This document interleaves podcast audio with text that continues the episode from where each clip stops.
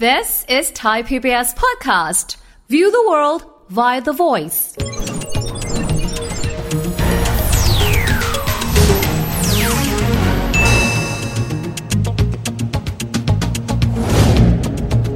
สวัสดีครับ ขอต้อนรับเข้าสู่เศรษฐกิจติดบ้านนะครับ ในช่วงเวลาแบบนี้ราคาน้ำมันยังคงทรงตัวอยู่ในระดับที่ค่อนข้างสูงนะครับ หลายคนก็เลยมองว่าถ้าจะซื้อรถสักคัน เราไปซื้อ EV จะดีกว่าไหม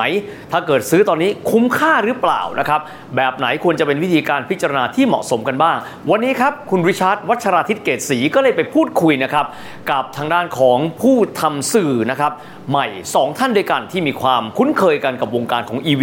ท่านแรกครับท่านมาจากช่อง YouTube นะครับ Well Done การันตีนะครับหรือว่าคุณเวลกฤษดาธีรสุภลักษณ์และอีกท่านหนึ่งก็คุ้นหน้าคุ้นตากันดีเลยนะครับ ก็คือคุณอัธพลทะแพงพันธ์นะครับหรือว่าคุณต้อมจากช่อง YouTube ไอมด Official นั่นเองนะครับ ทั้งสองท่านจะมาพูดคุยกับเราจากประสบการณ์ตรง ที่ขับรถ EV ด้วย แล้วก็ทดสอบรถ EV แล้วมีความรู้ทางด้านของรถยนต์ไฟฟ้าว่า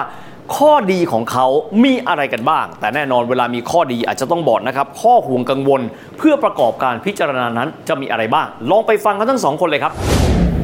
แรก ๆ ในการที่เราจะปรับเปลี่ยนมาใช้รถยนต์ไฟฟ้า ครับ ของผมอย่างแรกเลย คือเราเป็น early adopter เป็นคนที่ชอบลองอะไรใหม่ อืมอื ๆ ม หนึ่งคือเรื่องเทคโนโลยีที่เราจะปรับมา อยากจะรู้ว่าอาจจากเครื่องยนต์สันดาปมาเป็นเนี่ยมันจะได้ประสิทธิภาพอย่างไร และมี ครั เท บ คโนโลยีอื่น ๆ ภายในเป็นอย่างไร อืม เราไม่เคยเห็นรถยนต์น้ำมันที่มันมีจอใหญ่ ๆ แล้วทุกอย่างสั่งการ เหมือนมีแท็บเล็ต แท็บเล็ตหนึ่งอัน อ่าอยู่ใน น รถ คือแบบเฮ้ย เออ มันทำอย่างนี้ได้ด้วยเหรอ ครับ แล้วพอเราไม่ได้ลองใช้งานเราก็จะเห็นความแตกต่าง เอ้ย ฟังก์ชันนี้ก็มีทำอันนี้ได้ มันเหมือนว่าเราได้อะไรที่มากกว่า การซื้อรถยนต์คันหนึ่ง อ่า ที่ ใช่ จะเดินทาง ใช่ จากจุด A ไปจุด B อืม อ่านั่นคือเรื่องของฟังก์ชัน ครับ อันดับต่อมาเรื่องของประสิทธิภาพ ระบบการขับเคลื่อน เดิมทีเราอยากจะได้รถยนต์อัตราเร่งดี ครั ท่า บ กำลังดี 200 แรงม้า 300 แรงม้า 400 แรงม้า คุณต้องจ่ายหลัก 10 ล้านนะ า 5 ล้าน 10 ล้าน 20 ล้าน เพื่อที่จะได้สัมผัสอัตราเร่งขนาดนี้ เวลาเราคลิกดาวน์อย่างนี้ใช่ ใช่ ไหม เวลาอัตราเร่งแซงแบบปุ๊บปั๊บปุ๊บปั๊บคุณต้องจ่ายหลักแบบ คุณไม่มีตังค์สิบล้าน คุณไม่สามารถเอื้อมมันถึง ถ้าเป็นรถไฟฟ้านี่คือ 4 วิเป็นเรื่องปกติ0ูนย์ถึงร้อยนี่ 4 ต่ำกว่า 4 วิเป็นเรื่องปกติครับ แล้วจ่ายไม่ถึง 10 ล้าน ใช่อันนี้อันนี้เป็นอีกอันหนึงที่เราดึงอ่าดึงดูดเราเข้าไปหา ครับ อันดับที่ 3 คือเรื่องของพลังงาน อ่าพลังงาน เนาะเราจะมองว่าอ่าโอเค รถยนต์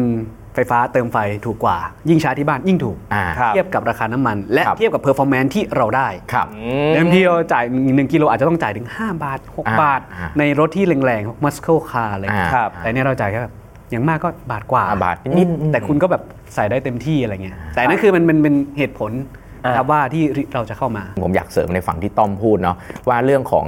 ประสิทธิภาพเนี่ย ครับ รู้ไหมว่าเราใช้เนี่ยรถน้ำมันนะครับ เติมน้ำมัน 100อ่ะพลังงานที่เอามาขับเคลื่อนล้อเนี่ยแค่ 30% ที่เหลือมันไปไหนหมดอ่ะ มัน ที่เหลือ สูญสีย ก็คือ ไป มันสูญเสียจากการเผาไหม้ครับก็อ่ะ อ่ามั มันเป็นอ่ะถ้าเราเรียนเครื่องยนต์มามันก็ ครับ ฉีดน้ำมันก็ไปดูดอัดระเบิดคายเกิดความร้อน ร้อน อ่า ร้อน เครื่องร้อนนะฮะแล้วเราลองขับรถไกลๆดูสิทำไมเราต้องจอดให้รถมันเย็น เพราะว่าเราใช้รถเนี่ยมันเกิดความร้อนเยอะ ครับ ซึ่งพวกนี้แหละมันสูญเสียไป แต่พอเป็นรถยนต์ไฟฟ้าเนี่ยมันลงล้อเนี่ยแทบจะ 95%คือมันสูญเสียระหว่างทางน้อยมาก ผมบางทีแบบหาที่ประชุมไม่ได้นะผมเข้าไปในรถ เปิดแอร์ประชุมไม่มีควัน เอออ่ ะแล้วแล้วรถเนี่ยคือพอมันพอมันเราไม่ได้เคลื่อนที่มันก็ไม่กินพลังงาน ครับ มันกินแค่เฉพาะแอร์ยิ่งขับรถช้าๆเนี่ยเดี๋ยวเบรกเดี๋ยวหยุดเนี่ยถ้าเป็นรถน้ำมันเร่งเครื่องกว่าจะ 3,000 รอบ อืม กว่าแรงม้าจะมาเวลาเวลาเรื่องเอ่อรถน้ำมันก็จะโฆษณาว่า แรงม้าจะมาที่กี่พันรอบ ใช่ ถึงจะออกมาเต็ม นั่นหมายว่ากว่ามันจะถึงตรงนั้นน้ำมันเบิร์นไปเท่าไหร่แล้ว แต่ไฟฟ้านี่คือเหยียบปุ๊บพุ่งปั๊บ อ่า อ่ามันจะกินตอนขับเร็ว อันนี้ซึ่งมันจะสวนทางกับรถน้ำมันอย่างสิ้นเชิงนะครับนอกเหนือจากสมรรถนะการกินพลังงานแล้ว ผมชอบที่สุดเลยก็คือเรื่องของการใช้พลังงานที่บ้าน จริง ๆ รถยนต์ไฟฟ้าเนี่ยใช้คุ้มสุดคือชาร์จที่บ้านครับ อ๋ออา และที่บ้านผมติดโซล่าร์ด้วย ครับ ก็เลยแบบว่า เออว่ะรู้สึกแบบอันหนึงที่ผมมองว่ามันเป็นความมั่นคงของชีวิตเนาะก็คือบ้านเราเองมีพลังงานของตัวเอง เราสามารถอ่ะเหมือนเราเมื่อก่อนเราบอกว่าเฮ้ยในน้ำมีปลาในนามีข้าว ครับ ทำอาหารกินเองได้เรารู้สึกมั่นคงใช่ไหมว่าเรา ใน มีอา บ้าน หาร เรามีไฟฟ้าของตัวเอง บ้านเรามีพลังงานใช้ หลังคา เออ บ้านเราสตื่นมาร้างไฟฟ้าเองได้ ตื่นมาคุณริชาร์ดเราหาเงินได้ไม่ได้ แต่เราต้องจ่ายค่าไฟทุกวัน ใช่ใช่ ถูกไหมแต่พอวันนี้เราใช้รถยนต์ไฟฟ้าเนี่ยผมผลิตพลังงานเองได้ น้ำมันแพงเรากลั่นเองไม่ได้ที่บ้านไม่ได้ อันนี้ต้องยอมรับแต่พ ครั อบ เรา เราใช้รถยนต์ไฟฟ้าเนี่ยเออผมรู้สึกว่าทุกครั้งที่เราใช้ไฟเนี่ยเฮ้ยกลางวันไม่ได้ไปไหนโซล่าร์ทำงานเสียบชาร์จ อ่า อันนี้คือสิ่งที่เรารู้สึกว่าเฮ้ยต้นทุนจากที่เราจ่ายค่าไฟยิ่งถูกลงไปอีก ผมมีเคยทำเปรียบเทียบนะของเจ้าตัวรุ่นมันมียี่ห้อหนึ่ง ครับ นะ อ่าเขาเขาทำออกมาเป็น 2 รุ่นรถตัวรถเหมือนกัน ครับ แต่เป็นไฟฟ้ากับน้ำมัน ผมก็เลยเอามาเทียบกันเพราะว่ามันมันเท่ากันไงเวลาเราเปรียบเทียบเราก็ควรจะเอาอะไรที่มันเท่าเท่าๆกัน รุ่นใกล้ๆกัน รุ่นใกล้ๆกัน อ่า อันนี้คือบอดี้เดียวกัน ครับ เพียงแต่ข้างในเป็นไฟฟ้าเนาะ ซึ่งพอลองเปรียบเทียบแล้วอย่างแรกเลยความประหยัดคือน้ำเชื้อเพลิงนะครับ ประหยัดลงไปก็คือ 3 เท่า สามเท่า จากโลละ 3 บาท เหลือประมาณแค่ประมาณสัก 70 สตางค์ อ่า อันนี้คือชาร์จบ้านนะอ่าค่าไฟณเวลาณตอนนี้นะครับ ครับ สี่บาทกว่าๆเนี่ย อันนี้คือผมมองว่าความคุ้มค่า นี่ยังไม่รับรวมพวกค่าซ่อมบำรุง จุกจิก ถ่ายของเหลว เปลี่ยนไส้กรอง ซึ่งตอนนั้นน่ะ ถ้านับที่แสนโลนะครับ ถูกลงประมาณ4อ่าเกินครึ่ง ครับผม เกินขึ้นเพราะว่าแสนโลเนี่ยมันจะอยู่ประมาณ 20,000กว่าบาท แต่พอเป็นไฟฟ้า 7,000 รุ่นเดียวกันเนี่ย นี่คือความประหยัดคือมันไม่จุกจิกแล้วยิ่งพอวันเนี้ยถ้าเป็นผู้หญิงใช้รถนะเนี่ยอย่างอย่างปัญญาผมเนี่ยเขาแบบอยากใช้รถผมว่าเนี่ยผู้หญิง ครับ เปิดฝากระโปรงสักกี่ครั้ง พอเป็นรถไฟฟ้าคือการดูแลมันไม่ได้จุกจิก ต้องผู้หญิงอะอยู่ผู้ชายอย่างผมอะ เราก็ขับ ไม่รู้จะเปิดไปทำไมด้วยต้องเปิดไปก็ดูไม่เป็น ใช่แต่เมื่อก่อนนะคุณ ตาผมนี่กว่าจะแบบเอ้ยต้องเปิดมาดึง เช็ค ก้า ดึ น งน้ำ น้ำ มั มันน เครื่อง แล้วก็เอา ได้ ทิชชู่มาวางแล้วดูว่า เออ น้ำมันดำหรือยังถึงจะไปถ่าย เปิดล่าสุดเมื่อไหร่ เราใช่ไหม ใช่ แต่พอ ใช่ เป็นไฟฟ้าคือมันไม่ได้จุกจิกของเหลวไม่ต้องมา อ่า ถ่ายเนี่ยซึ่งอันเนี้ยคือสิ่งที่มันได้นอกเหนือจากค่าเชื้อเพลิง แต่ผมก็ว่าเขาจะมีความคอนเซิร์นนะ อ่า ที่เราแบบอ่ะโอเคเติมพลังงานไฟฟ้าถูกกว่าจริง อ่า นะครับไม่ว่าจะเติมที่บ้านหรือเติมที่สถานีชาร์จ ครับ เพราะสถานีชาร์จผมบอกเลยว่าอ่ะง่ายๆทริปผมขับรถเยอะมากจากเชียงใหม่กรุงเทพ ครับ ปกติถ้าใช้รถยนต์ก่อนหน้านี้ที่ก่อนที่จะเปลี่ยนเนี่ยเพอร์ฟอร์แมนซ์ดีๆนะสัก 200 กว่าแรงม้า มีขั้นต่ำประมาณ 2,000 กว่าบาท 2,000กว่าบาท คือ1ทริปนะครับ เจ็ดร้อยกว่ากิโลเนี่ยอ่าหรือประมาณพันไปป้ายๆแล้วเรานี่แหละ แต่รถไฟฟ้าจะอยู่ไม่เกิน อ่า 1,000 ให้ตีเฉลี่ย เอาง่ายๆเลยชาร์จไฟที่เป็นสถานีชาร์จ ครับ กิโลละบาทให้คิดอย่างนี้ง่าย อืม ๆเราก็จะเห็นภาพว่าเราเป็นยังไง อย่างล่าสุดผมเช่ารถที่มันเป็นรถไฟฟ้า อ่า ครับ ทั้งทั้งที่รถยนต์น้ำมันถูกกว่านะ อ่า ก็อยากเช่า คือเหตุผลที่ผมเช่าเพราะอะไรหนึ่งคือเราชินกับรถยนต์ไฟฟ้าอันดั ครับ บ อันดับสองคือเรื่องพลังงานถูกกว่า อันดับสามหลายๆคนอาจจะมองข้ามคือ รถยนต์ไฟฟ้าส่วนใหญ่มักจะมีฟีเจอร์ความปลอดภัยให้มาค่อนข้างเยอะ อ่าย กตัวอย่างเช่นกล้องรอบคัน อ่ากล้องรอบคัน นะกล้องรอบคันคือมันสะดวกตรงที่เราขับรถอาจจะไม่เก่งอาจไปจอดแล้ว อ่า ด้านหน้ากันชนแล้วแบบครูด อ่า า อ่ะ อ่ะบางคันไม่ อันนี้ มี ไม่มี เราอาจคือเราเสียค่าเช่าถูกก็จริง ครับ แต่เราอาจจะไปเสียค่า ซ่อม อะไรประมาณเนี้ย อ่า คืออย่างตรงเนี้ยมันก็เหมือนว่าทำให้คนที่ขับรถไม่ค่อยเก่ง แม้ว่าเราเองขับรถนานๆเราก็ยังรู้สึกว่าเอ้ยบางทีเราก็ยังพลาดนะ อ่า แต่พวกนี้มันเข้ามาแล้วมันจะทำให้รู้สึกว่าเราขับรถได้อย่างปลอดภัยมาก ผม ขึ้ เห็นด้วยครับ เห็นด้วยเพราะว่าเวลาผมขับออกทริปไกลๆนะ เวลาแบบบางทีเราแบบนอนน้อย นอนไม่พอเนี่ย คือมันลด human error นะฮะ มันลดความผิดพลาดของมนุษย์ด้วยการเนี่ยอย่างไออ่ารุ่นของค่ายอเมริกาเนี่ยอ่าที่เขายอดฮิตกันเขาบอกจะมีระบบออโต้ไพลอตเปิดปุ๊บอ่าเลนคิปปิ้งซึ่งส่วนใหญ่ อ่าร ถค่ายรถจีนเดี๋ยวนี้ก็มี คือเปิดปุ๊บอ่ะมีปรับความเร็วตามรถข้างหน้ารักษารถอยู่ในเลนแล้วมันช่วยเราแบบบางทีเราไม่ต้องแบบ ใช้สายตาอยู่บนถนนร้อยเปอร์เซ็นต์ละสายตาได้บ้าง ก้มหยิบกระเป๋าตังค์บ้านอ่ะขึ้นทางด่วน เอาเงินใส่กระเป๋าตังค์บ้างเนี่ย ซึ่งเนี้ยมันอยู่ในฟีเจอร์รถยนต์ไฟฟ้า เราไปฟังข้อดีกันแล้วนะครับ เรื่องของข้อดีในเรื่องการประหยัดราคาพลังงานแบบนี้เป็นต้น แต่แน่นอนครับ ทุกอย่างมีข้อดีก็ต้องมีข้อห่วงกังวลที่เราควรจะได้พิจารณา ทั้งสองท่านมองประเด็นนี้อย่างไร ลองไปฟังกันเลยครับ วันนี้ผมว่าสิ่งที่กำลังเจอเนาะพอมันเป็นรถยนต์ไฟฟ้าเนี่ยแน่นอนครับมันเป็นเรื่องใหม่ มันเป็นเรื่องใหม่มันไม่เหมือนว่าประเทศไทยเราเป็นฐานการผลิตรถน้ำมันมา ครับ ดังนั้นเนี่ยไม่ว่าจะเป็นเรื่องของบุคลากรช่างซ่อมเนี่ยเอาแค่ง่ายๆเนี่ยเราขับรถเข้าเข้าศูนย์ไปเนี่ยศูนย์ยังประเมินไม่ออกเลยนะฮะว่าเฮ้ยตกลงมันเป็นอะไรกันแน่อ่ะเพราะว่าอยู่ๆอย่างรถยนต์น้ำมันเนี่ยถ้าเราแบบรู้ว่าผิดปกติ เรายังได้ยินเสียง ครับ อ่ามันยังได้ยินเสียงก็แก๊กก็แก๊กเราก็รู้ว่าเอ้ยมันเริ่มจะมีปัญหาเนี่ยแต่ไฟฟ้าไม่ครับ มันเหมือนคอมแฮงก์อะ อ่า อยู่ๆก็แฮงก์ ต้องไปดู ตืด โค้ด ตืดแล้วก็ต้องไปเปิดโค้ด เออเลื่อนไปเฉยอ่า ซึ่งพวกเนี้ยข้อข้อข้อคือเราไม่ได้เรียนรู้ตรงนี้เราแบบเราไม่เราไม่เคยเจอปัญหาอย่างนี้มาก่อน ซึ่งมันเป็นเรื่องใหม่ของเรามากๆบางทีเนี่ยไปศูนย์เนี่ย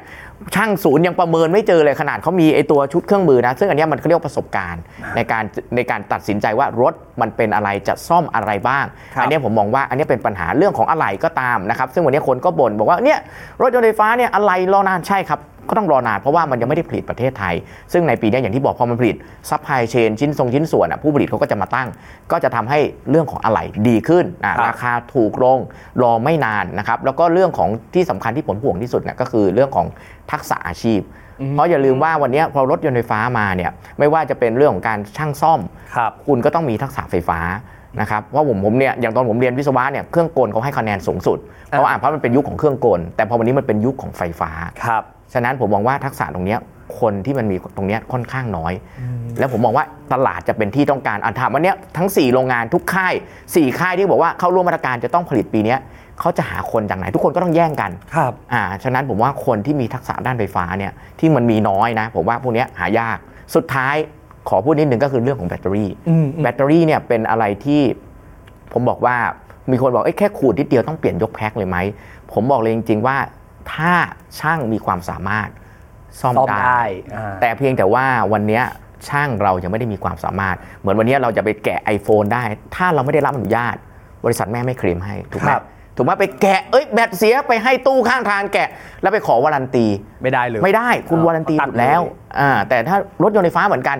คุณเป็นช่างที่ศูนย์อยู่ๆไปแกะแบตเตอรี่ออกมา คุณไม่ได้รับอนุญาต ครับ วารันตีหลุดบริษัทแม่ไม่รับประกันเคลมไม่ได้ อืม ดังนั้นในอนาคตอะผมว่าเรื่องแบตเตอรี่ที่จะเปลี่ยนยกแพ็คเนี่ยมันจะค่อยๆ ดีขึ้นมันจะค่อย ๆ ซ่อมเป็นส่วนเป็นพาร์ทได้ แต่เราต้องทักษะถึงนะ ซึ่งผมคิดว่าอาจจะประมาณสัก2 3 ปี ฉะนั้นยุคนี้ผมบอกอ่ะอาจจะนิดนึง อาจจะขรุขระนิดนึง แต่สุดท้ายมันจะค่อยๆดีขึ้น อืม ผมว่าอีกหนึ่งปัญหาที่รถยนต์ไฟฟ้าส่วนใหญ่เจอ ครับ นะฮะก็อาจจะมีเรื่องของซอฟต์แวร์ที่มาเกี่ยวข้องด้วย เพราะบางทีถ้ามี Error Code อันหนึงเกิดมา รถอาจจะไม่สามารถทำงานได้ เออเออ ดังนั้นเนี่ยการเลือกซื้อรถยนต์ไฟฟ้า มันไม่ใช่แค่ดีไซน์รถสวยงาม ครับ นะครับแบตเตอรี่ดี มันต้องดูระบบซอฟต์แวร์เข้ามาด้วย คือเขาบริษัทต่างๆเนี่ยเขาให้แบบความสำคัญในการพัฒนามากน้อยแค่ไหนในการแก้ปัญหามากน้อยเท่าไหร่ เพราะตรงเนี้ยถ้าซอฟต์แวร์ไม่เสถียรน่ะมันก็เหมือนรถยนต์เครื่องมาเอ่อรถยนต์เครื่องยนต์ที่มัน อ่า ไม่ค่อยมีความเสถียรน่ะ อ่า นั่นคือนั่นคือหัวใจเนาะ อืม ถ้าซอฟต์แวร์มันดีนะฮะเราจะสามารถตรวจเช็คหรือว่ามีการแบบถ้าเจอปัญหายกตัวอย่างแบรนด์แบรนด์อเมริกา เราจะรู้เลยว่าไม่ต้องมานั่งเดาอะว่าอันไหนเสียคือมันจะมีเออร์เลอร์โค้ด มัน ที่ ฟ้อง ตรงนี้ มันจะฟ้องเลยอ่า นะครับ ก็ก็คงต้องรอกันต่อไปแล้วก็ผลักดันแบบหมายถึงแบบอาจจะเอา อ่าก ดดันหรือว่า อ่า ฟีดแบ็กไปทาง ใช่ ผู้ผลิต feedback ผู้ผลิตดีกว่า เพราะว่าซอฟต์แวร์ก็มีส่วนสำคัญที่จะทำให้รถยนต์มันมันวิ่งได้ ฟังจาก 2 ท่านไปแล้วนะครับ แต่ต้องบอกว่าจริง ๆ แล้วยังมีข้อห่วงกังวลอื่น ๆ นะครับ ให้พิจารณา EV ถือว่าเป็นยานยนต์ใหม่นะครับ เรื่องของแบตเตอรี่จะมีราคาค่อนข้างสูง ดังนั้น หลายคนห่วงกังวลในเรื่องของตัว ค่าประกันนั่นเองว่าเบี้ยประกันนั้นจะเป็นอย่างไรครอบคลุมขนาดไหน ส่วนที่ 2 เลยพอเป็นสิ่งใหม่ครับและนโยบายภาครัฐในการให้การสนับสนุนล่ะจะเป็นอย่างไรกันบ้าง บางคนคิดแบบนี้ ถ้ายังไม่ซื้อตอนนี้ใช้วิธีนี้ไหม ลองไปเช่าใช้ดูก่อนว่าประสบการณ์ในการขับขี่รถยนต์ EV ของเรานี้เนี่ย ถ้าเทียบกันนะครับกับยานยนต์สันดาปภายใน มีข้อดีอย่างไร และเราเนี่ยชอบอะไรบ้างนะครับ และสำคัญมาก ๆ นะครับคำถามก็คือว่าซื้อตอนนี้ล่ะ แล้วมันคุ้มหรือเปล่า ตอนหน้าเดี๋ยวเราไปติดตามกัน แต่สำหรับวันนี้นะครับเวลาก็หมดลงแล้ว แต่อย่าลืม ถ้าท่านมีความสนใจนะครับเนื้อหาเศรษฐกิจสาระดี ๆ แบบนี้ ท่านอย่าลืมนะครับติดตามได้นะครับที่เพจสาระดีไทย PBS และทุกช่องทางเลยของไทย PBS วันนี้เวลาหมดแล้วนะครับ แล้วพบกันใหม่ สวัสดีครับ